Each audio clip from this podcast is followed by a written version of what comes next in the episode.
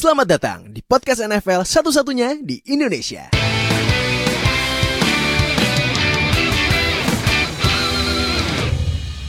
Balik lagi sama gue Fadil host kalian di Zero Knowledge Podcast dan karena ini hari Rabu berarti dua hari lagi menuju NFL. Yes, let's go, let's go. Let's go, let's go, let's go. Football is coming back. Akhirnya ya Allah. Ah, Ah, akhirnya lu saya aduh gila alhamdulillah. Nonton NFL Setelah lagi. tujuh bulan.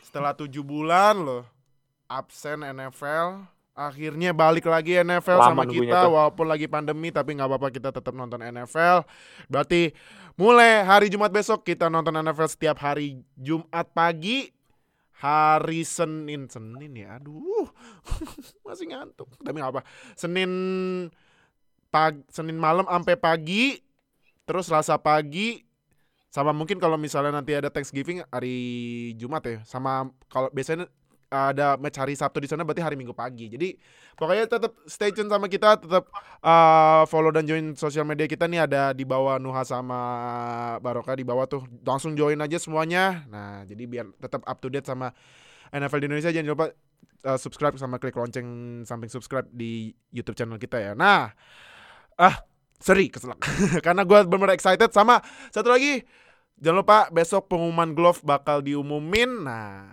siapa nih yang ceritanya paling menarik karena gue kemarin baca nih ada cerita yang Oke, cerita kayak gitu, hampir sama, oke. Cuman nih ada juga yang bikin Oh, cerita tuh satu novel, Pak. Saya bacanya pegel mata saya. Capek saya baca, cuman cuman keren sih, keren, keren. Bercanda, bercanda. Cuman keren ceritanya. Ada yang ceritanya menyentuh hati, ada yang ceritanya emosional, ada ceritanya kocak, ada yang ceritanya karena nonton kartun ya pasti lu tahu kartunnya apaan, ada yang cerita karena nonton match, ada yang cerita karena main game Madden, Madden kampret tapi kok gue Bang, Medan bang. eh tapi kok kayaknya gue pengen beli ya. Aduh, Ah, Aduh. udah kesel kayaknya. aduh, karena karena pasti kalian menunggu Dewa Medan semua kan. Jadi ntar aja deh ya. Maksud tidak Tunggu, bisa ditahan. tunggu diskonan aja kali ya. Ntar aja ya. Mahal sih bi habisnya buset dah. IE IE. Nah, cuman dah tunggu aja ya. Jadi besok jangan lupa gue bakal umumin pe- Mau Madden, pengumuman pemenangnya. Iya, yang pada mau Madden tuh. Ada apa? Oh, sama Kalau misalkan pada yang minta-minta Bang Medan Bang itu langsung ini aja langsung donasi dong itu kasih buat Bang Medan biar dia. Ah, Nah, ya, gini nah tuh. iya iya gini deh gini gini gini gini gini. Yang gini, main-main gini, terus gini, ya. semua. Nah, gini gini gini. Sekarang di lag gini ya. Kalau lu semua yang nonton sama yang dengerin mau mau nonton apa mau nonton gua main Madden lagi balik lagi jadi Dewa Madden itu di link deskripsi ada link donasi itu. Nah, lu kirim donasi berapapun gua menghargai donasinya berapapun. Kalau misalnya donasinya cukup buat gua main Madden 21, gua bakal main. Dah tuh. Delay itu aja dah. Dah. Jadi lu ke link ke deskripsi video ini ada link donasi tuh kan yang agak-agak atas. Nah, lu klik, lu terserah mau donasi berapa, mau ya ya ya seikhlas lu ya deh intinya. Ta- Tapi nanti kalau misalnya cukup buat uh, gua main Madden 21, gua langsung main. Serius. Jadi udah langsung aja ke ini ya, ke link donasi ya. Nah, ntar abis abis nonton dan denger ini ya. Jadi yaudah kita mulai Zero Knowledge Podcast. Tapi oh iya satu lagi gue lupa ngumumin. Jadi kan kita kan pastinya udah tahu ada sesi interview namanya boot review ya. Nah, Yuk. ini nanti hari Jumat boot review spesial nih. Beda Aduh, siapa nih? Beda Siapa nih? banget. Beda Siapa banget. nih? Aduh, beda banget pokoknya. Pokoknya Ya sabar.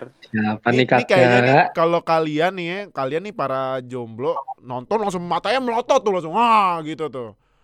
Lihat bintang tamunya. Jadi udah tungguin aja. Tungguin aja, tungguin aja. Karena ini memang bintang tamu ini sangat terkenal di olahraga sebelah. Jadi udah tungguin aja. Udah. Nanti Jumat ya, Jumat malam ya. Jam 6. Jadi sholat maghrib dulu berdoa biar dapet jodoh gitu ya. Nah siapa tahu habis nonton terinspirasi. Nah tau-tau jodoh lu suka nonton NFL atau olahraga sebelah nikah deh lo langsung. Nah enak kan. Jadi udah eh, itu info-info dari NFL Fans Indo. Sekarang kita mau bahas satu breaking news kemarin eh, yang ini extend kontrak beberapa ada yang extend kontrak. Contohnya cornerbacknya Bills yang menurut gua CB terbaik kedua di NFL ya. Abis Stephon Gilmore si Trey Davius White Trey yang Davius. perpanjang kontrak sama Bills 4 tahun 70 juta dolar nilainya kalau nggak salah guaranteed-nya 55 juta Tapi ada sat, ada satu nih yang menyorot media dan eh, topik di NFL fans Indo. Dan sebelum ini sebelum di- masuk juga kemarin pemain tim jagoan gua yes akhirnya di extend Cameron, Cameron Hayward di extend 5 tahun 75,1 juta dolar. Untung aja eh, di extend berarti tahun depan Steelers bakal bayar TJ Watt pastinya. Nah ini kita tapi mau bahasnya yang ini ya. Pastinya kan spotlight NFL kan pasti ke QB ya. Udah pasti itu mah. QB pasti. Uh, Nah, ini kemarin Deshaun Watson perpanjang kontrak sama Texans selama 4 tahun senilai 160 juta dolar loh. Wow. Nah, kebetulan sebelum kita bahas breaking news ini, ini kita lagi-lagi seperti biasa sama dua pandit kita nih ada rookie pandit kita. Pandit ya, pandit. Aduh, yo kan iya. dikiranya ih so, so ini nih ilmunya ya biarin bodoh Analis. amat kan, kan, kan sesuai judul zero knowledge bodoh amat biarin aja nah ini ada rookie pandit kita Bodo amat betul. ada Nuha Yo, halo, halo. nah sama eh, pandit terbaru kita ada Oka nah ya nah kebetulan kalau kalian nonton atau dengerin Zero Knowledge Podcast kan pasti tahu si Oka ini kan fans Texans. Nah kita harus tanya ke, ke, ke Oka aja. Kak gimana kak menurut lu? Apakah Bill O'Brien? Gue setiap uh, nyebut nama Bill O'Brien tuh gue pengen ngakak. Ya Bill O'Brien Bill O'Brien.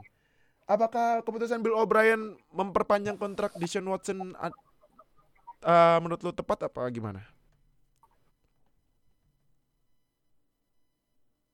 menurut gua dengan kondisi Texans yang sekarang uh, terutama dengan ya wide receiver kita di trade for a bags of chips terus defensive end Say his name, say his name, say his name, siapa siapa namanya siapa siapa siapa siapa siapa say his name. siapa Say his siapa- name. siapa, siapa sih WR yang di itu aduh aduh. Ayo. di Andre Hopkins tuh Yeay! Aduh aduh aduh aduh. Aduh. Iya lanjut lanjut lanjut lanjut. Aduh. Iya.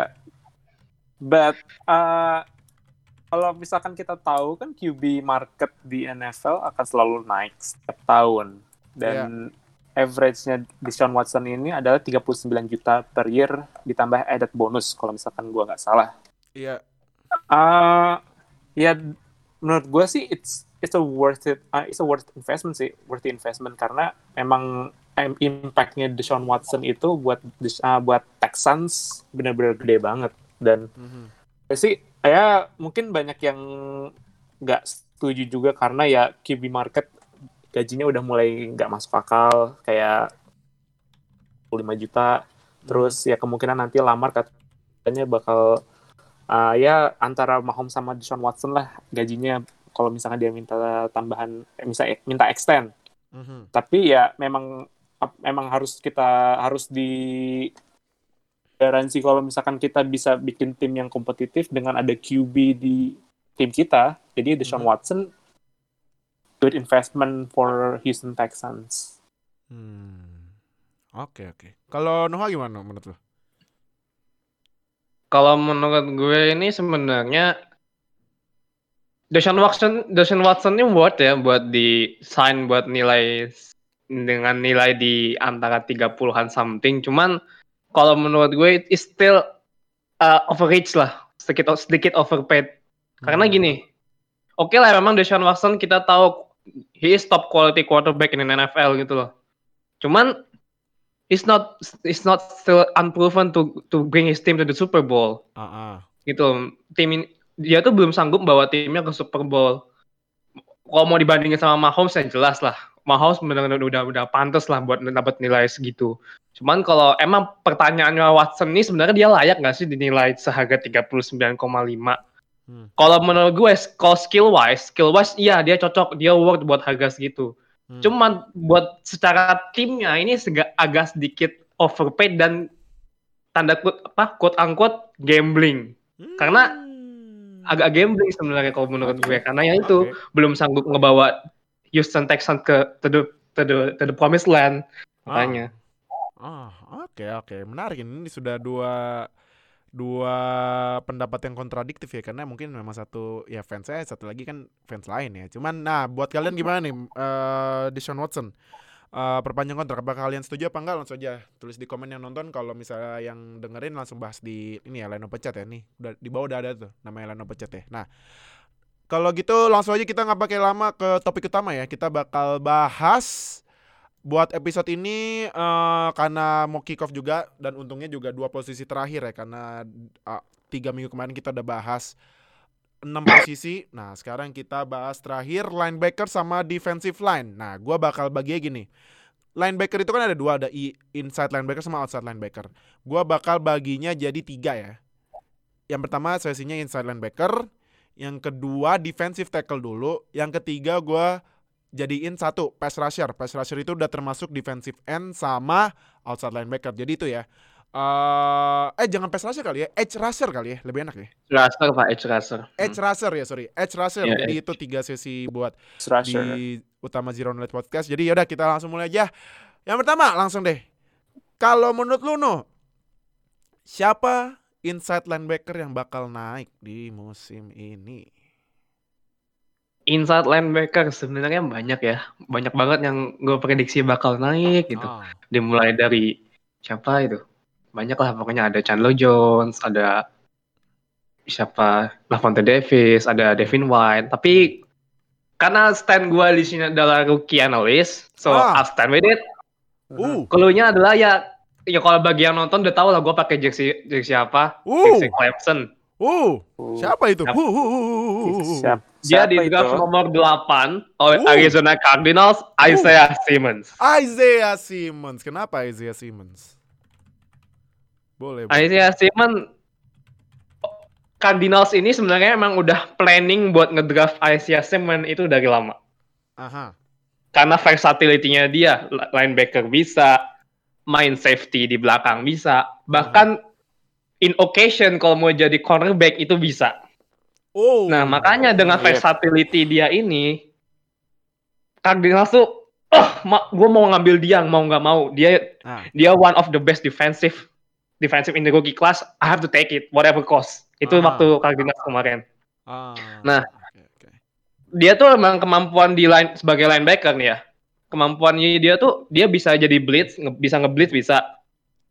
Jadi dijadiin inside atau outside itu bisa dua-dua si si Isaiah Simmons ini. Dan Praktis itu berarti buat- ya? buat nge-cover misalnya kalau misalnya ada quarterback yang mainnya dual threat lah. Contohnya Ah. kayak misalnya kalau lagi lawan Lamar Jackson atau Russell Wilson, apalagi NFC West ada Russell Wilson. Nah, Isaiah Simmons bakal berguna buat nge-blitz. Buat sebagai Hmm. blitz buat ngelawan si Russell Wilson. Oke. Makanya itu itu plannya si Arizona Cardinals. Karena dia talentanya bagus apalagi waktu di apa namanya? 40 yard dash itu menitnya kalau nggak salah sih ya itu 4,3 kalau nggak salah 4 detik, koma tiga kalau nggak salah ya. Wow. Nanti Iya, nanti bakal gue cek 439. lagi. Iya, 439 itu Itu linebacker gila. is a freakish athlete gitu loh. So Heeh. ya bakal diutilize dengan baik lah sama Arizona Cardinals Isaiah Simmons ini. Wow, berarti Isaiah Simmons ya. Oke, oke, menarik, menarik, menarik. Mm-mm. Cuman gue mau nanya satu. Em, kalau lihat dari stats kan, dari stats Cardinals Hmm. musim kemarin itu kan ada dua pemain yang tackle-nya lumayan tinggi ya. Si Iya. Jordan Hicks sama Bada Baker. Bada Baker kan eh Iya, Bada apa- Baker. Buda apa Bada ya? Buda, Buda. Buda Baker. Buda Buda Baker Baker. ya? Buda. Dia kan Hmm. safety, Ya, safety Buda tapi tackle tinggi banget. Top 5 loh Iya. kemarin. Berarti dengan kehadiran Isaiah Sim- Simmons berarti gue hampir, hampir ngomong Isaiah Thomas loh. sorry sorry sorry. Hmm. Isaiah Simmons. Kalau berarti dong. kedatangan Isaiah Iya. Simmons ini berarti Bada Baker eh, udah fokus ini aja, fokus eh, buat coverage passing aja daripada musim kemarin yang lebih banyak tackle-tackle ya. Apa gimana? Menurut lo? Seharusnya begitu ya, soalnya tahun lalu kan Cardinals ini one of the worst defense. Jelek banget defense-nya. Ya walaupun ada Chandler Jones dengan posisi linebacker, it- but it doesn't help much gitu loh. Makanya Hmm. makanya sampai Buda Baker itu maju sampai bis sampai tackle berarti tandanya ada masalah di sisi front seven-nya Cardinals Oh, gitu loh. Make sense. Iya, iya. Oke. Nah, makanya dengan diplotnya Isaiah Simmons, gue sih berharap defense Cardinals bakal jauh lebih membaik Mhm. dan Buda Baker udah aja di belakang aja pasti apa main zone coverage atau tergantung dari kebutuhan dari defense-nya aja.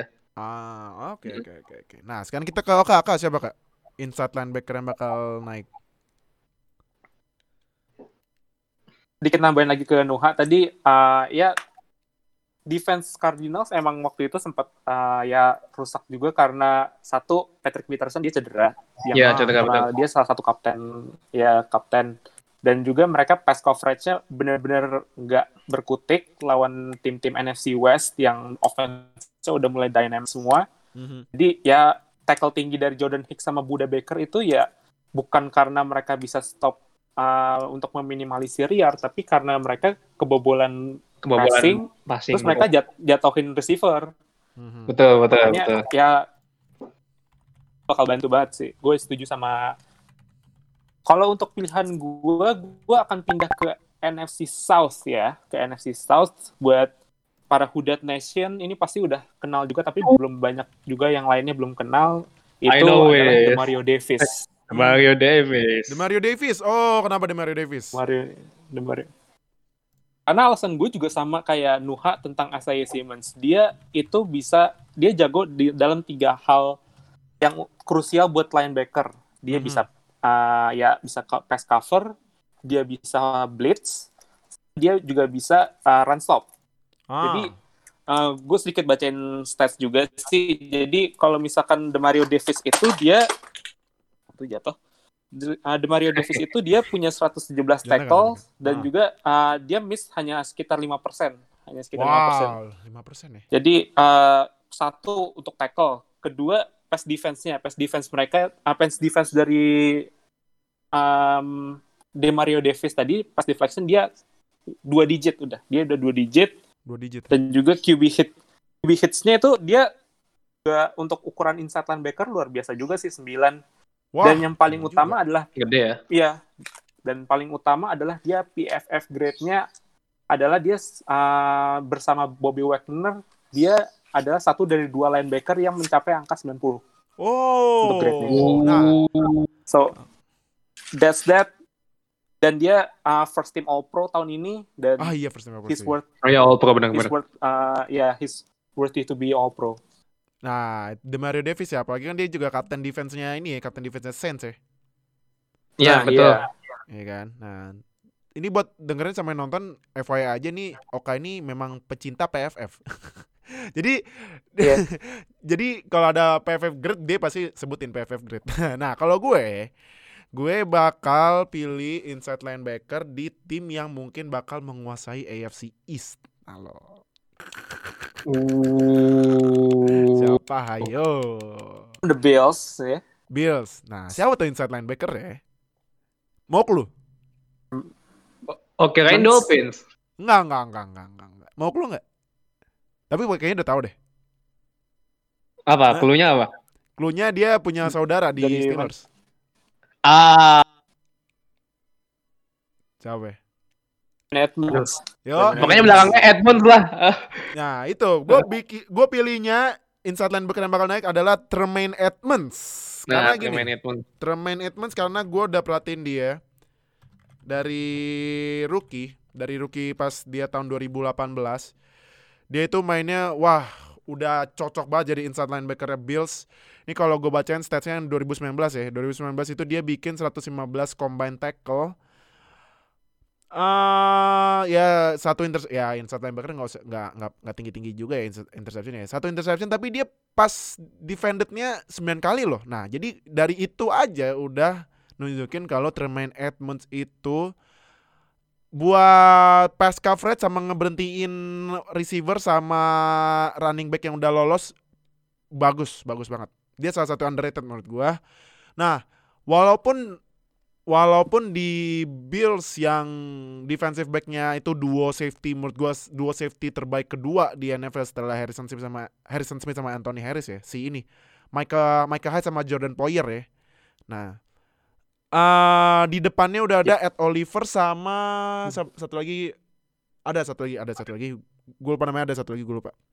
Sorry nah. Tapi menurut gua kuncinya Bills itu ada di Tremaine Edmonds sih.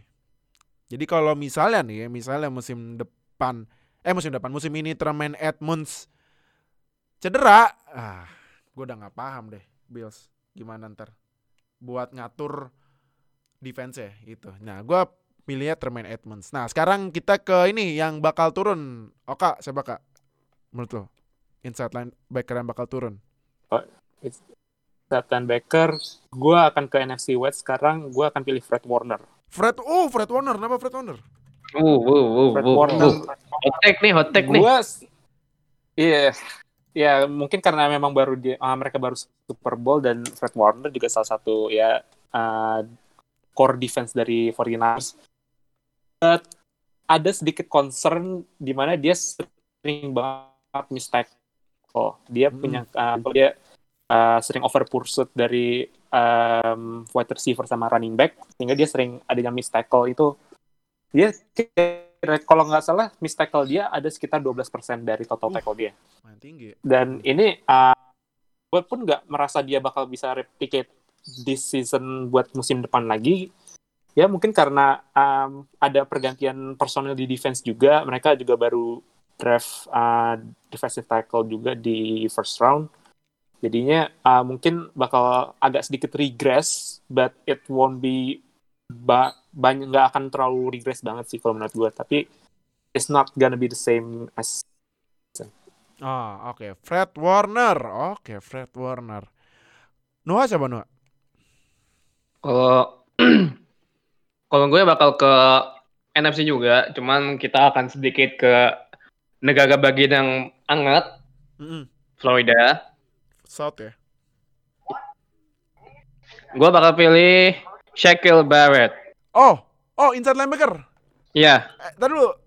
Pas uh, Shaquille Barrett kan ini. Pass rusher. linebacker. Oh, dia ini ya. Inside, sekarang inside, inside, inside. Inside linebacker. Oh, dia ini ya, edge rusher Edge ya. edge rusher. Jagonya ya. Ah, Oke, kalau gitu gue pilih temennya deh, Lavonte Oh. David. Lavonte David, kenapa Lavonte Iya. David? Karena hmm, I don't think he will he will replicate his performance last year. Ah, Karena gimana ya? Gue tuh melihat Lavonte David tuh ya tahun lalu kan Buccaneers tuh not they not best but not good enough of the defense. Gak bagus-bagus amat, cuman ya nggak jelek-jelek amat dan ap- apalagi kan di linebackernya juga udah numpuk sih kalau menurut gue ya. Ada di, ada Shaquille Barrett tadi udah gue sebut, terus ada Devin White, Mhm. ada Avonte David dan dan dia tuh kayak belum sedikit of underwhelming dengan performanya yang belum as as as, as expected as he would as he should be gitu loh dengan dia udah di 8 season di NFL. Oke sih tahun lalu 126 combine tackle, 14,5 tackle for loss. Quarterback apa QB hitnya 6,5 terus ya dua apa dua kali force fumble Mhm. it's not bad dan dia sampai masuk NFL top 100 dan posisi nomor 100 Iya, nomor 100 sih. Gue masih nomor ingat. 100 ya tapi dia nggak Hmm. terlalu kalau menurut gue sih masih ada sedikit kelemahan di di ini di mana di run stopper di run Hmm. stopping itu tuh kalau misalnya itu masih belum terlalu bagus Da- dan di itu juga juga ada Devin White yang skill wise lebih bagus ada Hmm. Shaquille Barrett yang skillnya juga yang bagus Mhm. Makanya itu menurut gue sih tahun ini nggak bakal replicate performanya tahun lalu dan masuk NFL top 100 just a bit of luck aja sih kalau menurut gue. Ah, oke oke. Hmm. Berarti Lavonte David ya. Oke. Oke, gua terakhir buat bahas inside linebacker, gua bakal pilih pemain yang baru aja pindah ke tim di divisi yang kemarin sangat-sangat aneh ini. Aduh, tim apa ini? Ah, East. NFC nih, NFC NFC East nih. Gua bakal pilih mantan pemainnya Packers yang pindah ke Giants, Black Martinez. Karena gini ya. Black Martinez Oke. kalau lihat statsnya dari tahun 2017 sampai 2019 itu gokil banget dia combine tackle-nya di 2017 144 kali combine tackle 2018 sama persis 2019 naik lagi malah 155 loh combine tackle gila dan kalau di breakdown lagi nih 155 itu solo tackle 97 kok asisnya assist tackle-nya 58 nah eh cuman gini loh ya again Pak Giants Ya, what do you expect from Giants? iya Giants Giants gitu Yeah, expect loh. Giants. Oke, sekarang nih menurut gua ya, menurut gua ya. Black Martinez pindah ini situasinya agak-agak mirip sama Joe Schobert yang sekarang ke Jaguars ya, yang dulunya dia di Browns. Hmm. Josh Schobert sekarang kan ke Jaguars. Iya. Cuman Hah. Josh Schobert masih ada backingannya deh dikit deh. Masih ada supportnya di pass rusher depan. Masih ada Josh Allen sama Clayvon Chason kan. Sama defensive backnya ada si ini si siapa si si J. Henderson Si- yang si J. Henderson. rookie. Black Martinez siapa? ya? Ada Hmm. Jabril Peppers tapi. Siapa? Jabril Peppers. Ya, Jabril cuman Peppers masih Peppers-nya ada. Kurang kelihatan. Ya Jabril Peppers mungkin kemarin agak-agak naik ya, cuman ya menurut gua nggak nggak bisa. Kan ada Logan Ryan sekarang. Nah, cuman menurut gua Logan Ryan Ah. kayak gue bilang kemarin Logan Ryan nggak bakal ini sih. Kayak gue yang minggu kemarin gue bilang Logan Ryan Logan Ryan aduh sorry belepotan. Lego- Logan Ryan bakal turun sih. Nah Black Martinez kayaknya bakal ngaruh. Karena kalau gue lihat di stat juga kan di Giants yang paling bagus ini pass rusher namanya Marcus Golden. Cuman Marcus Golden ya Giants gonna be the same Giants sih. Susah Aduh, naiknya Marcus Souls. Golden mantan pemain Cardinals tuh. Mantan pemain Cardinals dia tuh. iya Marcus kalau menurut gue Golden. Souls sih Souls Oke. Giants bakal Mm-mm. naik Makanya ini Black Martinez menurut gua nak bawa Giants defense di punggungnya bakal berat sih makanya ntar setiap game dia bakal ah, mijit mulu tuh punggung pegel kayaknya. Saking beratnya, Saking saking beratnya sampai sakit sampai cedera, Pak. Iya makanya nih. Jadi menurut gua sih Ya, nelpon Haji Naim kali itu. Nah. Jadi itu sih kalau menurut gua Black Martinez ya. Nah, Naim, Naim. Izin Aib ya. Nah, itu eh, ILB yang turun, kita udah selesai di ILB. Nah, sekarang eh, yang kedua di defensive tackle. Kalau Nuha siapa Nu? Untuk defensive tackle yang bakal naik. Awalnya gue mau pilih tim gue sendiri ya, Aaron Donald awalnya. Awalnya. Aduh. Nggak Ya, mungkin dia. belum udah But- tapi. Ya kita udah tahu lah itu Aaron Donald udah the best defense. Jadi ya I don't think we should mention him anymore. Ya. Jadi gue bakal geser ke rival sebelah, Oh. ke kota sebelah juga. Dari kita geser dari Los Angeles kita geser ke Santa Clara sih lebih tepatnya, bukan Oh. San Francisco ya, Santa. Clara. Dia di draft tahun ini nomor 14 dan timnya Oh. pun sampai rela naik. Eh enggak ding, sorry. Enggak itu dari dari, dari hasil trade di Forest Buckner sih. Oh. Sorry. Oh tapi dia ini dia naik satu satu ini dia naik satu satu satu angka Oh, naik satu peringkat. Jadi gue bakal Satu pilih spot ya. ya satu spot betul. ada spot ya. Aneh sih emang tapi ya udahlah ya. So I will pick Javon Kinlaw. Javon Kinlo. Oh, kenapa Javon Kinlo? Ya gampangnya gini deh. Kenapa 49ers sampai rela even naik cuma satu spot? Itu aneh sih sebenarnya cuman Iya. tapi karena dia rela naik naik naik satu spot ke posisi 13 he means something gitu loh Ah, buat tim ini. Apalagi Javon Kinlaw ini dia bakal main bersama Nick Bosa Arik Armstead, Default Default, yang- iya. tahun lalu itu one bukan one sih malah the best The defender in the NFL the front the front for the best Oh, oke. the front for defense oke. jadi gua rasa dengan trade-nya DeForest Buckner itu nggak akan terlalu banyak berpengaruh dengan apa kekuatan defensive 49ers ini nggak bakal terlalu banyak goyah dengan datangnya Javon Kinlaw. Oh, Apalagi defensive koordinatornya Pak Robert Saleh. Pak Robert Saleh ya. Oh iya. Ya, iya, Pak iya. Robert Saleh. Kalau ya namanya Saleh dan ya jelas lah itu one of the best defensive coordinator in the league. Jadi dia bisa inilah jadi pas rusher bisa ya kan. Apalagi dia tingginya 65 ya tingginya 65 gede lagi beratnya 324 Hmm. pound. 324 pound ya pound. Mhm. dan mainnya di 49ers so ya hati-hati aja sih sebenarnya. Tapi ya gue was-was juga sebenarnya. Oh iya, berarti iya ntar Heeh. Oh iya udah udah Javon Kinlo ya. Oke, Javon Kinlo. Oke. Oke siapa Kak defensive tackle yang bakal naik? Defensive tackle tadi gue inside linebacker gue di NFC South ya. Hmm. Defensive tackle gue bakal balik lagi ke NFC South. Gue Oh. akan pilih Grady Jarrett sih. Grady Jarrett. Ah, ini Oh, salah iya, satu favorit ini gue nih Grady Jarrett nama. Grady Jarrett. ini emang hot item Iya. Iya. Kenapa Grady Jarrett?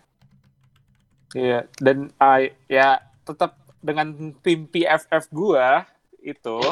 jadi kalau untuk PFF lagi aduh. ya dia Oka nih emang pecinta ok- Ya, PFF. ya, Kenapa? Kenapa PFF-nya? kan ya ya nggak nggak apa sih karena PFF itu juga salah satu bentuk penilaian juga Iya, dan iya, itu iya. lebih Oh, gampang betul, untuk betul. kita takar-takar aja sih. Iya, kenapa? Betul, betul. Anyway, kenapa defensive, uh, defensive tackle gue pilih Grady Jarrett? Karena dia adalah, uh, menurut gue adalah salah satu defensive tackle paling underrated di NFL. Iya. Karena dia nggak, Betul. maybe dia nggak banyak sack, ya dia nggak banyak sack kayak Aaron Donald atau Fletcher Cox atau mungkin Chris Jones. Hmm. Tapi dia main di posisi nose tackle. Dia um, Falcons main di 3-4 defense. Jadi dia di posisi nose tackle di mana dia adalah posisi yang paling susah untuk nembus offensive line Mhm. produktif dari posisi dia itu. Iya. Karena nose tackle ini dia uh, termasuk posisi yang paling susah untuk dapat stats kayak tackle atau kayak sack, but he still still able to produce musim lalu dan musim-musim sebelumnya. Hmm. Dan dia adalah uh, menurut gua adalah salah satu defensive tackle dengan kemampuan run stop terbaik di NFL. That's Hmm. yeah, that's why. Grady Jarrett ya. Oke oke. Nah kalau gue gue akan memilih pemain yang menurut gue ini banyak difavoritkan sama para cheesehead. Nah, Cheesehead. Oh, cheesehead. Cheesehead berarti ini eh, Packers ya. Gua akan Iya dong. pilih Kenny Clark. Karena gini, Kenny Oke. Clark kemarin pas bulan Agustus dia baru dia kan pas ini kem- kemarin kan dia kan eh, eh sorry musim ini kan dia eh, ini ya la- last rookie contract ya. Yuk.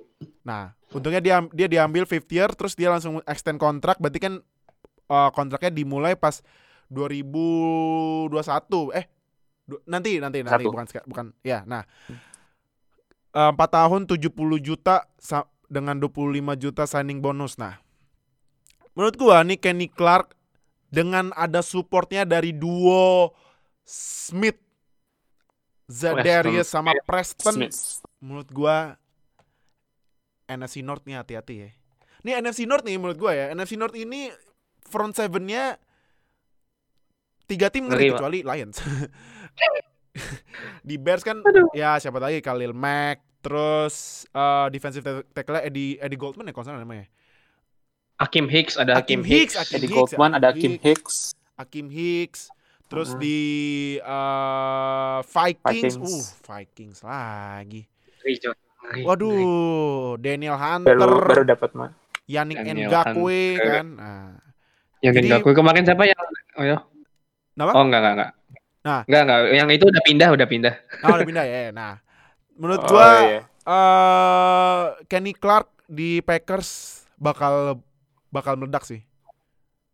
Ini eh, gue bilangin lu semua harus hati-hati sih sekarang. Harus perhatiin front seven-nya Packers walaupun di linebackernya nggak ada ya di inside-nya ya, inside-nya ya, inside-nya ya. Cuman tetap Inside-nya perhatiin tiga orang ini ya. Tapi Z- Zadarius, Preston sama Kenny Clark tapi lu lihat nih Kenny Clark ya. Kenny Clark itu kemarin stats-nya 6 kali sack, eh 7 QB hits sama 9 tackle for loss lumayan loh. Defensive tackle Gede, bikin 9 lumayan lah, lumayan loh apalagi gede-gede. kan defensive tackle langsung langsung nubruk ke online kan nggak kayak edge-nya yang bisa digocekin atau bisa Hmm. digeser-geser dikit kan. Nah, menurut gua Kenny Clark sih yang bakal naik. Nah, sekarang kita ke ini defensive tackle yang turun. Menurut eh Oka siapa? Menurut gua, gua ke divisi lu deal di Oh. AFC North. Tapi bukan Siapa? Steelers tenang aja. Oh, Bukan oh, Steelers, tapi kirain. gua akan ke Kirain. Bengals. Lu kalau bisa ngomong Cam, Cam Gino- Hayward langsung Ngajak Gino berantem. Atkins. apa? Jangan, jangan langsung diri dong, jangan langsung. Eh, iya. Gua akan pilih Gino Atkins. Gino Atkins. Oh, kenapa Gino Atkins? Oh, Kenapa Gino Atkins. Kenapa Gino Atkins? Gino Atkins. Hati Bengal. Nah, karena dia uh, mungkin emang konsisten sebenarnya sih dulu uh, beberapa musim terakhir bukan beberapa musim terakhir lagi tapi sepanjang karir dia itu dia selalu konsisten in like 8 to 10 sacks uh, per year dan Hmm. dia adalah defensive tackle defensive tackle yang emang dia spesialisasinya adalah salah satunya pass rush kayak Aaron Donald Hmm. tapi gue pun ngelihat statsnya dia udah mulai drop juga dia udah mulai drop mungkin karena usia dia umurnya sekarang 31 Ya. Jadi uh, drop off in stats-nya itu yang paling kentara banget adalah seks-nya. Tahun lalu, tahun 2018 dia 10 seks, sedangkan tahun 2019 dia adalah dia sekarang empat setengah seks. Jadi Mm. penurunannya cukup drastis. Share dia turun, QB hits dia turun, terus tackle for loss dia juga turun. Ini ya umur 31 dengan penurunan performa sih, gue ngelihatnya bakal dia bakal lanjut untuk turun terus untuk tahun depan. Oh, oke. Oke, oke, oke, oke. untuk ya dan lagi untuk Bengals itu sendiri juga nggak belum ada bantuan untuk defense mereka cuman ada Carlos Dunlap dan ya basically it lah nggak ada lagi Ah. Oke, oke, oke, oke. Berarti Gino Atkins ya. Oke, oke. Sekarang Iya. Wah, siapa no menurut defensive tackle yang bakal turun? Defensive tackle yang gua pilih adalah kita akan geser ke tadi AFC ya, kita ke NFC dan Ah. kita ke ya one of the worst division lah. NFC East. balik lagi ya Iya, kita kembali ke kita kembali ke NFC East, ke NFC East lagi nih. Coba kira-kira timnya apa? defensive tackle ya? Eagles. Iya, Dan Cowboys Cowboys. enggak enggak. Cowboys atau Tadi udah disebut sih. Tadi udah disebut Eagles. Eagles. Eagles. Eagles Oh, Iya. Dia sebutnya So I'm gonna pick Fletcher Cox. Fletcher Cox. Oke, kenapa Fletcher oh Cox? oke Poinnya sebenarnya sama sama yang dibilang Oka tadi. Tahun lalu emang statistiknya juga turun jauh banget. Jauh banget daripada dari tahun 2018 yang ya dia masuk All Pro ya. Ya. Seksnya aja turun drastis dari yang t- 2018 10,5 tahun lalu itu cuma 3,5. 3,5. Oh. 3,5 banget. dan itu turunnya jauh banget. Kuat Hmm. QB hit-nya aja cuma 10. 10. Berarti cuma 10 dari yang tahun tahun sebelumnya cuma 34. Tandanya apa? Fletcher Cox-nya udah nggak menyeramkan lagi bagi Uh. offensive line, offensive line dan quarterback quarterback yang nanti ngelawan si Eagles karena udah nggak ngasih pressure lagi, Oh, oke. oke. udah nggak ngasih quarterback pressure lagi. Apalagi kalau misalnya kayak ya kayak Aaron Donald lah, kehadirannya dia aja di situ udah bikin quarterback tuh tegang gitu loh. Gue bikin quarterback iya, tuh iya. tegang. Gue nih mau harus gimana? Quar- Aaron Donald tuh orangnya begini-begini. Nah, Fletcher tuh nggak bisa menghadirkan itu lagi. Presensinya dia tuh udah nggak bisa membantu Eagles untuk tembus online-nya dari lawan-lawanannya. Apalagi ya masa cuma dependen ke Fletcher Cox doang gitu loh. Iya. Oke lah ada Brandon Graham di sebelahnya, tapi kan dia kan ya apalagi kalau misalnya yang yang nonton atau yang dengerin nonton All of, Not- All of Nothing Philadelphia Eagles tahun lalu, Iya. ya kelihatan lah Eagles tuh memang underwhelming banget. Nah itu dan gue sih ngira bakal semakin turun lagi Fletcher Cox ini. Bahkan tahun ini untung banget masih masuk NFL top 100. Tahun depan enggak sih. Oh, oh, oke oke, Boltek itu Boltek. Nah, ntar, Iya. ntar para para fans Eh. Eagles tuh.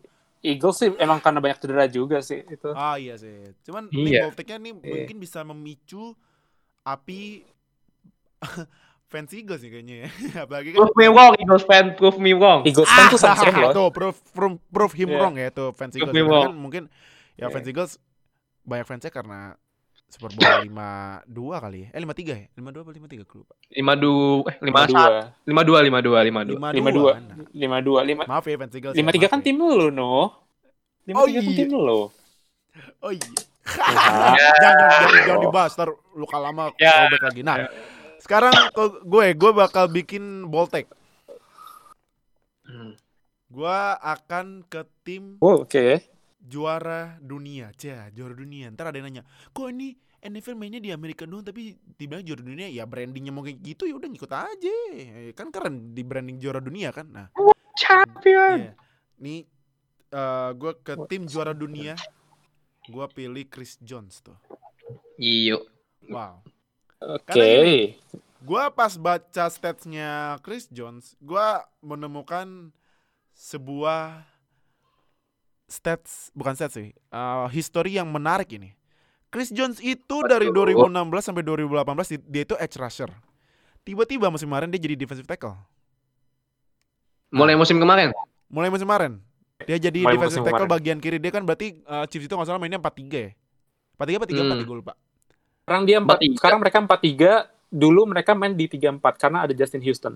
Nah, sekarang Justin Houston, Houston kan di Colts kan. Mhm. Nah, jadi Hmm. si Ja- eh, Chris Jones ini main di eh, ini main di defensive tackle. Kemarin tuh defensive tackle Chris Jones dari yang musim 2018 yang gila banget tuh 15,5 sacks pas di 2018 2019 dia jadi defensive tackle dia bikin 9 sack yang menurut gua itu ukuran defensive tackle bikin 9 sack itu tinggi sih menurut gua sih. Karena kan emang susah ya, kan harusnya. nggak jelek-jelek amat. Gak iya. jelek-jelek amat. Nah, cuman menurut gua Chris Jones bakal turun sih musim ini.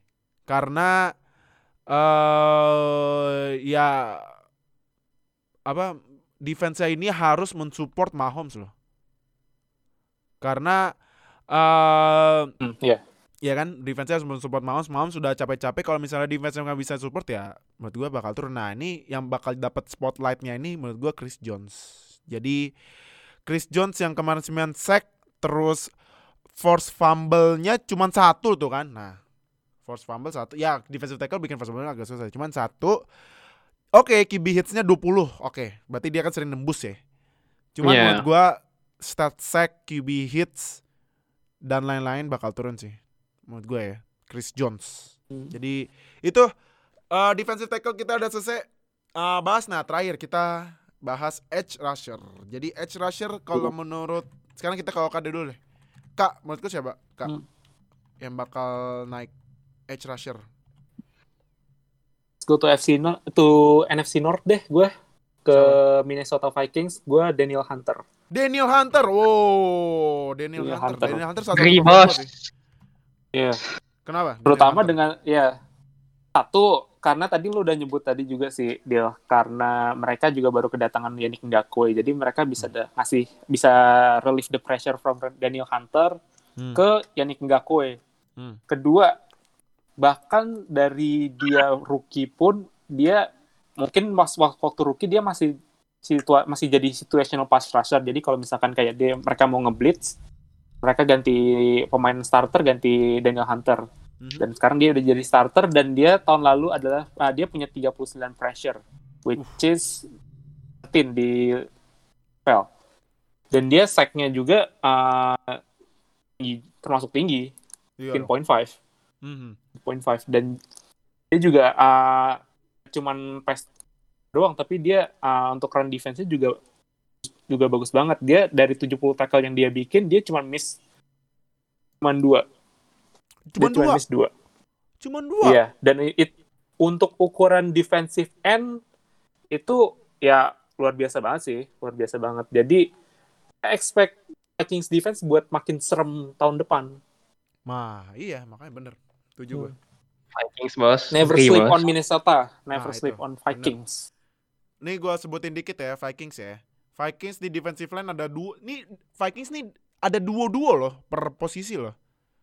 Nih Hmm. Yo, defensive betul. tackle. Duo Daniel Hunter sama Yannick Ngakwe. Linebacker, duo Eric. Kendrick sama Anthony Barr.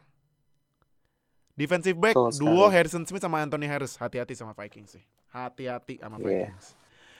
Walaupun banyak yang pergi kan kayak Linval Joseph sama Everson Everson Griffin tapi recovery-nya langsung ambil Yannick Ngakwe. Wah, gokil sih emang. Nah, Nuha siapa Nuh? Siapa? Menurut lu siapa? Edge rusher yang bakal naik? Kalau gue, Hmm. gue bakal geser. Tadi kan gue sebut NFC East lagi ya. Sekarang ini sama lah ya, nggak apa-apa lah ya. Mhm. Kita akan geser ke ibu kota. Uh, Washington. Oke. With the second pick for 2020 NFL Draft, Chase. the Washington Redskins. Ah, eh, sorry. Eh, gak boleh, Washington gak boleh. Football Eh, Team. eh, Washington eh, eh, Football gak boleh, Team. Gak boleh. Waktu draft kan boleh. masih NF, Bukan- masih bukan masih nama itu, Pak. Waktu draft masih nama itu. Oh iya iya iya. The Washington Football Team select Chase Young, Oke. defensive end. Ohio State. Chase Young, oke. Oke. Kenapa Chase. Young? The Predator, kenapa? Kenapa The Predator! The Predator, kenapa The Predator? Man, don't sleep on him. Seriously, don't sleep on him. Hmm. Dari nama na- dia di draft nomor 2 pun dengan alasan dong, nggak pasti, nggak asal draft aja. He's Betul, clearly the yeah. best defender in the rookie class of 2020. That's it. Wah. Itu. The best rookie defense apa? Oh, oh, all. The best rookie in Semuanya? defense. Oh, oh in Oh, defense. defense Yes. ya, defense. Oh, defense. Oke. Oke. In defense. Oke. Chase Young. Oke, oke, oke, oke, oke. Dia bisa cutting block, cutting block, dia jago banget cutting block. Itu yang pertama kelebihannya dia. Yang kedua, kakinya cepet men. Footworknya Iya itu kalau misalnya kalian atau yang teman-teman nonton waktu dia main di Ohio State sebagai defensive end, apalagi waktu pas playoff kemarin, itu kakinya, footwork yang dia pas cutting blocknya, bah gila cepet banget. Udah kayak, eh kayak ninja tau nggak lu? Kalau misalnya Iya, iya, iya. kayak kalau misalnya itu Iya. sangat ampuh banget buat apalagi ya ya OL NFC East itu paling cuma Cowboys saja sih yang mungkin agak sedikit ya kurang lah Ma- masih bisa diimprove cuman kalau lawan Giants sama Eagles bisa lah Ah, bisa lah oke. oke. Kayaknya namanya predator ya. iya namanya aja Predator Iya. Dan badannya itu memang benar-benar atletis banget ya. Dan Hmm. kemampuannya itu bisa dia, dia bisa gunain tangan sama pinggangnya untuk untuk gerak itu tuh bisa keren banget. Maksudnya dengan badan se bulky itu tapi bisa geraknya tuh bisa cepat banget movementnya bisa cepat banget. Itu keren banget sih kalau menurut gua. Makanya apalagi dia di sekarang di ih kenapa sih harus ganti nama? Eh football team Coba gak enak banget nyebutnya WFT, Apalagi- WFT, WFT. UFT apalagi kan di Washington kan ya mainnya sih sama talenta-talenta yang bagus lah kayak kayak Ryan Kerrigan, Iya. kayak Montez Sweat, Oh iya, iya. Jonathan Allen. Hmm. Apalagi sekarang coachnya baru, coachnya defensive minded Oh, banget, iya Ron Rivera. dong, Ron Rivera, iya, iya. Ron iya, iya. Rivera. Makanya ini don't sleep on Washington football team defense lah. Washington Gitu. football team. No. Emang gak enak sih nyebutnya ya, tapi ya ya udahlah ya, just be it. Buruan da dapat nama tim baru, nama tim sebut sebutannya dong. Duh, masa WFT sih bilangnya ya. Nah, tapi ya Ya makanya Chase Young ya, aduh ngeri sih emang. Nah, gua gua bakal pilih pemain yang baru sign. Siapa dia? Yang Clowney, baru sign. Jadavion Clowney, Di NFC West ya. bukan ya? Bukan. Gua kasih clue lagi NFC ya. North nggak sih yang tadi? Gua kasih clue lagi ya. Ini Hmm. tandemnya yang dipilih sama kalian berdua. Ah, tandem tuh. Tandemnya. Pilih sama gue. Siapa tuh? Oka ada gini-gini tuh siapa? siapa? Washington juga. Enggak. Tandemnya. Siapa kak? Kenapa? Oh, Oka ini. Nah, gua bakal pilih Yannick Ngakwe. Oh, Yannick Ngakwe. iya. Gue kan da- dari tadi udah Iya. bilang kan, gue udah bilang hati-hati loh. Oh, ini ngomong Vikings toh. Iya sih kalau Iya, Vikings kan sebenarnya. tandemnya Daniel. Hunter. Nah, gue kan Oh, iya, udah bilang kan hati-hati sama Vikings. Nah, karena gini, Yannick Ngakwe menurut gua salah satu pass rusher yang konsisten tapi sangat jarang dapat spotlight. Karena gini, oke Underrated dia banget. dia dari kemarin suka komplain kan. Dan orang bilang apaan sih dia orang komplain-komplain. Menurut gua dia komplain wajar dong karena gini. Rookie year aja dia bikin 8 sack loh. Nah, untuk Gogi keren 2017 dulu. pas zaman Saxonville 12 sack. Nah, 2018 pas Saxonville Hmm. turun dia bikin 9 sack. Eh 9 setengah sack. 2019 kemarin dia bikin 8 sack tuh. Konsisten menurut gue. Apalagi sekarang pindah Konsisten, ke iya. Vikings yang udah ada Daniel Hunter. Menurut gue walaupun ada Daniel Hunter tapi tetap hati-hati sama Yannick Ngakwe. Kan Daniel Hunter kalau nggak salah di kanan ya di di weak side QB kan. ya, sebelah kiri. Kalau Iya. yang ke tangan kanan iya. ya. Kalau tangan kanan ya. Hmm. Nah. Yannick Ngakwe kalau gue liat nih di left defensive end berarti bagian kiri berarti di bagian strong side. Jadi ya beware sih sama Yan- Yannick Ngakwe. Nah, oke kemarin itu dia pas di eh, pas di musim ini ya, pas di musim 2019 dia QB pressure-nya cuma 27 terus 10 QB hurry tapi di Vikings gua prediksi gua bakal bikin bold prediction Yannick Ngakwe bakal bikin double digit sack berdua sama Daniel Hunter. Jadi Oke. Buat kalian eh Aaron Rodgers, Matty Stafford dan Mitch Trubisky. Aduh, kenapa nge-start Trubisky sih? Ih, Good luck lah. Best. Luck, good luck. Best of luck. Best of luck ya ketemu yang Daniel Iya. Hunter sama Yannick Ngakwe ya. Hati-hati ya tuh berdua tuh. Ntar abis itu udah left tackle sama right tackle-nya ngejagain mereka berdua. Abis bener deh. Jadi gua pilih Yannick Ngakwe buat yang naik edge rusher. Nah terakhir edge rusher yang bakal turun menurut Nuha siapa? Gue kan ke LA. LA Yo, iyo. Eh, siapa? Kita ya du- kita ke Los Angeles tapi bukan Rams ya, maaf. Gua kalau ke Chargers. Siapa siapa siapa siapa? ya. eh, Gue berani sih bilang ini. Oh. Coba, coba pasti nebaknya bakal Joey Bosa ya? Enggak, gue bukan Gua pilih Joey Bosa. Gua bisa kalau milih Gue Joey Bosa. nggak pilih Joey Bosa. Iya. Gue pilih tandemnya di sebelah kanannya, Melvin. Ingram. Melvin Ingram, nama Melvin Ingram. Biasanya sih, biasanya nih ya, kalau misalnya habis hot out itu biasanya performanya tuh menurun. Itu sih Ah, yang udah kebanyakan sih begitulah ya. Apalagi, nah Melvin Ingram kan habis hot out tuh kemarin. ya. Apalagi yang nonton Hard Knocks ngerti lah kan gimana itu kenapa hot outnya segala macam. Mm-mm. pengalaman Chargers kalau misalnya ada pemain yang hold out itu biasanya tahunnya performnya ya menurun. Contohnya Hmm. aja Melvin Gordon di running back. Iya. Nah, secara stats pun juga biasa aja sih tahun lalu. Gitu loh.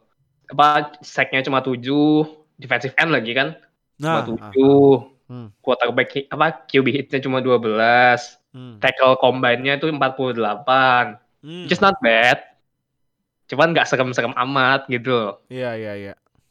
ya apalagi kemarin kan di di apa diperpanjang lagi di, bukan diperpanjang sih bahasanya. Dibayar lagi 14 juta buat tahun ini ditambah.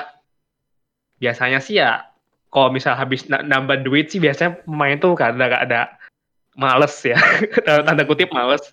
Males buat main karena ya udah punya duit apalagi hot out.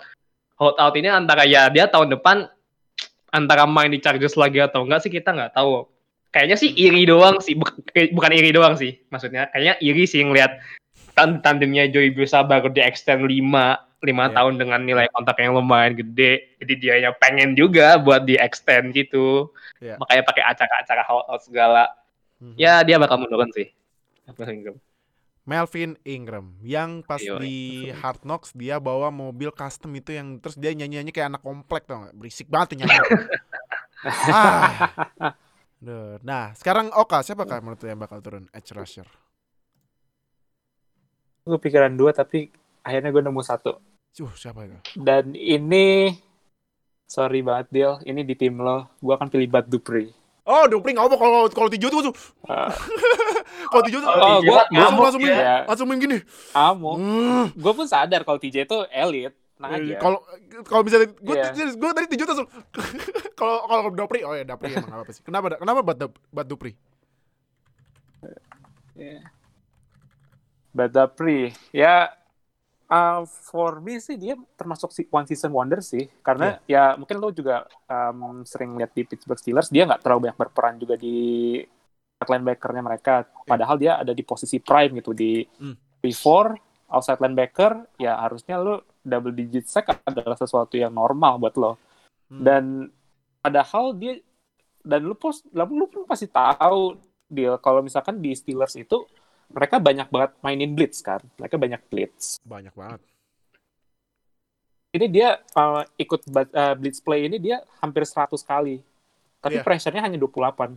Nggak banyak naik dibandingkan tahun lalu. Iya iya benar benar. Dan ya ya sack-nya itu pun dia sack sack-nya itu pun dia antara dia nggak di block, jadi dia bebas langsung maju aja atau kayak Q-nya di scramble ke arah dia dan dia bisa dapat sack. Tackle-nya juga banyak banget, 15% loh. 12 pitch tackle dia dari total 68. Jadi gue pun nggak ngeliat dia bakal sama lagi as his year right now. Iya. Walaupun sekarang dia udah franchise tag, ya it's it's a proof uh, it's a prove it year buat Oke. Nah, gua Sama Bad Dupri kayaknya. ya. Kenapa? Nah, kalau menurut gue ya, gue sebagai fans Steelers, gue setuju sama semua kata-kata Oka karena gini. Kalau gue perhatiin Bud Dupri ini, Bud Dupri ini dia dapat sack karena ibaratnya kalau main bola tuh dia dapat ini, dapat dapat bola muntah, Bola rebound, iya. Bola rebound kalau di basket. Nah, Iya. jadi gini, Dupri itu kebanyakan dapat sack karena pressure dari TJ Watt sama Cameron Hayward. Jadi gini, oke TJ Watt udah dijaga, ya kan, dijaga nih ya. Udah mundur. Pasti kalau didorong kan mundur kan. Nah, ini bagian strong QB-nya Iya. kena. Dia pasti kan langsung fokusnya ke strong kan, ke, ke TJ Watt. Dia nggak lihat Dupri. Mm-mm. Nah, ibaratnya kayak bola kan. Nendang bola, ditangkis, nah, bola muntah. Itu Dupri. Dapatnya dapatnya namanya sek muntah berarti kalau menurut gua. Jadi jadi kemarin itu si Bad Dupri Kalau dapet- istilahnya mungkin ya TJ Watt yang go ya TJ Watt yang goreng terus bu, bi- iya. yang dapat gitu. Nah, ah, iya. Jadi jadi jadi ibaratnya nih gua DJ Watt sama Cameron Hayward udah capek-capek maju. Nah, yang selesaiin si Bad Dupri. Nah, karena gini, menurut gua nih ya, gua karena gua juga udah baca discussion sama para fans Steelers di sana ya. Banyak yang bilang Bad Dupri nggak bakal nggak bakal dipertahankan sama Steelers. Itu franchise tag kayak ibaratnya buat apresiasi dia karena mainnya bagus ya. Nih, gua kasih lo duit itu bagus. Musim depan TJ Watt kontraknya habis dan Steelers pasti 100% gue bukan 99% lagi ya. 100% gak bakalan biarin TJ Watt pergi. Untungnya kemarin Hayward Ya iyalah. di- Iya. Untungnya kemarin kan eh, Hayward Iya. udah di extend ya. Next year TJ Watt bakal paid, Bud Dupree bakal dibiarin free agent atau trade. Terus dua tahun lagi bakal bayar Minka, tiga tahun lagi bakal bayar bakal bayar Devin Bush gitu. Jadi menurut gua gue setuju sama kata Oka kalau Bud Dupree bakal turun. Nah, gua terakhir ya, terakhir buat di sesi ini gua bakal pilih pemain yang menjadi leader sack musim kemarin. Nah, pasti udah tahu dong siapa. Ya kan? Shaquille Barrett. Nah, itu bener Iya. Shaquille Barrett karena Jadi gini. tanpa B. Iya, karena gini, Tom Pabe. Eh, Tom Pabe. Aduh, fans fans Tompa Brady. Tom, Tom fans, fans Patriots jangan langsung ke trigger gitu dong. Santai aja nge, nge apa? Eh, Brady. Tompa Brady. Nah, jadi gini, eh Shaquille Barrett kalau lihat dari De- pas dia di Denver kan emang Tompa, jelek banget ya. Selalu di bawah 10. Tiba-tiba nih anomali banget dia di Buccaneers dia bikin 19,5 sack loh. Oke, dia QB eh, apa pressure-nya tinggi banget. Shaquille Barrett sebanyak 51. QB harinya ya QB harinya dia kurang kurang banyak sih 14 ya. Hmm. Tapi dia QB knockdown knockdowns-nya sebanyak 16 kali. Nah, cuman menurut gue ini Shaquille Barrett kemarin itu anomali sih satu season.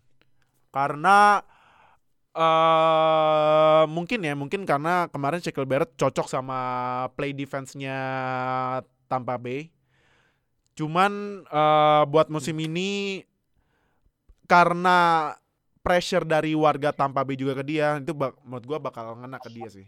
Jadi beban dia nambah. Eh, ekspektasi dia buat bikin double digit sack naik lagi kan. Ya walaupun 19,6 tuh, eh, misalnya turun tapi ya kan intinya masih double digit sack ya. Itu pressure buat dia. Nah, Jelas. Nah, apalagi sekarang di eh I- NFC South itu mungkin OL yang kurang bagus mas, cuman Panthers kali ya. Iya, Panthers doang. Saints Ya, tackle-nya bagus. Bagus. Saints ada Ramcek sama Teron Armstead.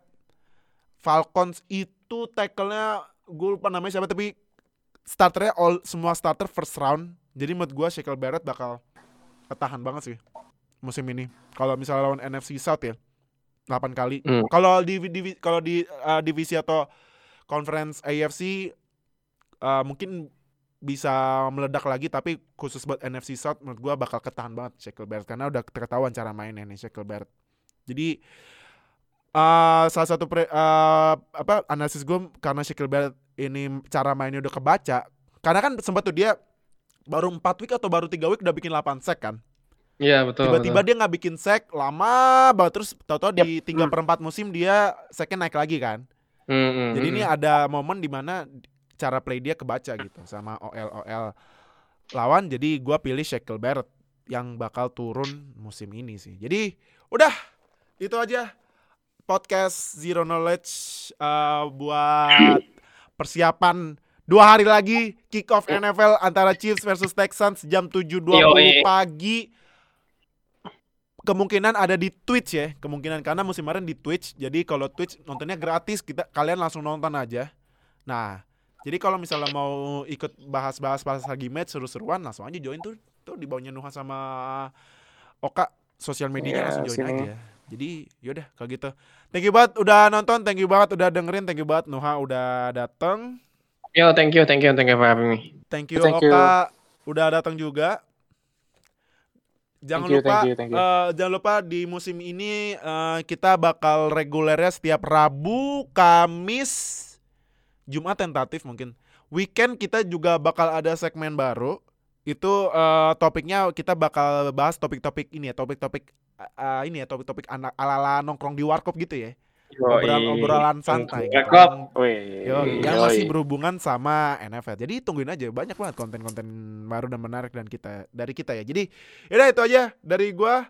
Jangan lupa besok pengumuman pemenang banyak berdoa ya. Siapa tahu lu yang menang glove-nya. Atau kalau misalnya kalau nggak menang masih ada Eh. kesempatan menang kaos kok kaos NFL. Jadi tungguin aja besok ya. Dan juga eh, jangan lupa follow Instagram kita hari Jumat kita bakal interview salah satu bintang tamu yang beda, beda banget. Stay tune. Jadi thank you udah dengerin di Spotify, thank you banget udah nonton di YouTube. Stay tune besok di Zero Bus Podcast buat kalian. Wah, fantasy man.